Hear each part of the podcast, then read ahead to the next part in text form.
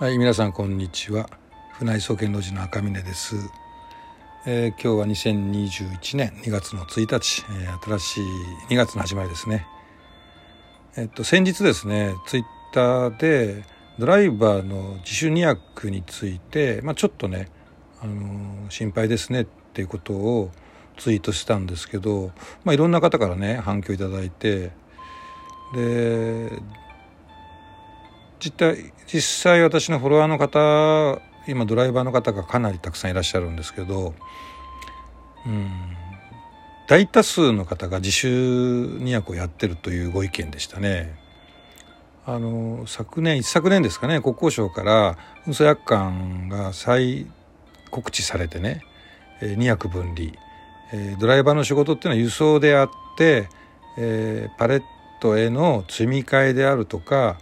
え棚入れであるとかね仕分けとか検品というのは付帯作業ですよということが明確に定義づけされてこれは別途料金が発生するなり200の別契約をしないと運送料金の中に含めることはダメですよということが明確に公示されたわけですね。でさらに特に気になる点としてはやっぱりリフトの操作なんですね。あのリフトってねその所有者責任なんですね車両ですので。ですので、えー、っと入家人さんの所有している例えばそれが倉庫会社物流会社工場でもいいんですけどそこの所有してるリフトに納品に行ったドライバーが、まあ、乗って2役をしてね、うん。まあ、何もなければ何もないんですけど当然、うん、もしね、えー、荷物をばらした壊したそうすると多分その運送会社さんにねぐるぐる回って請求が来ると思うんですよねぐるっと回って。で物だとねまだねあのまあまああれなんですけどこれ人をね怪我させたり人身事故をするとこれは大変なことで何が大変かというとまあ、端的に加害者はリフトを操縦操縦した人ではあるんですけどもリフトの保険ってですね実はそのその会社の所有しているところの人にしか保険が適用できないような契約が一般的には多いんです。で誰でもいいよと誰でも乗った人が全て保険適用できるよとなるとね大体10倍ぐらいするんですね保険料が。なのでほとんどの会社さんがその通常の保険の10倍もするようなね保険には入ってないんですよ。まあ、入ってればまだ安心なんですけどただそんなことはね納品に行ったドライバー分かりませんよね。このリフトは誰でも保険適用ですよなんて書いてるリフト見たことないですし私も。でじゃあどうなるかというとまずですね人身事故が起き例えばこれあの過去にねお聞きした最悪の事例なんですけどもまあ納品ドライバーがリフトを操作して荷下ろしをしてる最中別の納品ドライバーが近づいてきて足を踏んじゃったんですよねバックの時かなんかで。で複雑骨折でまあ右足か左足かちょっと覚えてないですけどもう切断になったと。で当然そのドライバーからはえっと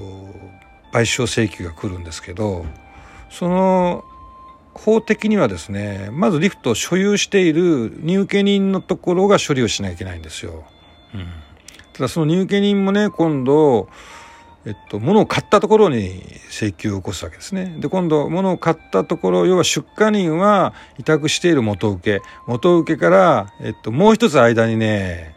ややこしい水屋さんが入っててね、利用運送が。で、さらに実車会社でドライバーということで、まあとてもグダグダでね複数で裁判が起きたらしいですねこれも。まああの誰もでもね事故を起こしたくて乗ってる人はいなくてね細心の注意は払われてるんでしょうけどまあとにかくリフトの操縦に関してはね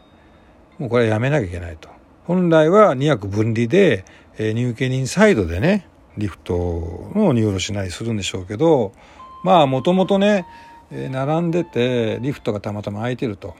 でドライバーも免許を持ってるとあじゃあちょっと自分で下ろしてそこに置いといてよとそうすれば早く荷下ろしがあって次に行けるからとでこれがだんだん状態化してえー、いつの間にかそうなってしまったと。で実際にリフトの免許をね本当に持ってるかどうかの確認をしてる人ってまあ見たことないですよね。これも「ああお兄ちゃんリフトの免許持ってるの?」ってことで「ああ持ってますよ」ってもし仮にそういう会話が成立するとね無免許の方でもまあ実際リフトに乗って荷下ろしをするってことが起こりうるのでやっ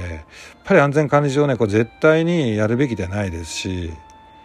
早くやめなきゃいけないと。ただ業界のこの悪しき慣習で入家人も人手がいないと。それをいちいち入家人サイドのね作業者の方がやってると荷下ろし待ちの渋滞ができてしまうとかね。本当問題は根深いところなんですけどもまあドライバーの安全を担保し適切なね物流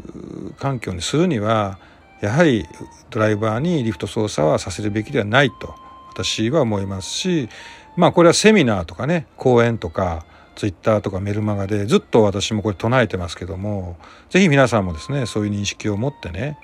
えー、まあこれ積み込み時もそうなんですけども、まあ、それは結構今徹底できててね荷下ろし時がやはり誰も注意してないので、まあ、そういう危険なことが起きてるということです。是非ですねドライバーのリフト納品っていうのはやめるようにやっていくでしょうし、まあ、例外としてはですねえー、まあ本当にレアな例外ですけどもあの輸送を工場の A から B とか受け持っててね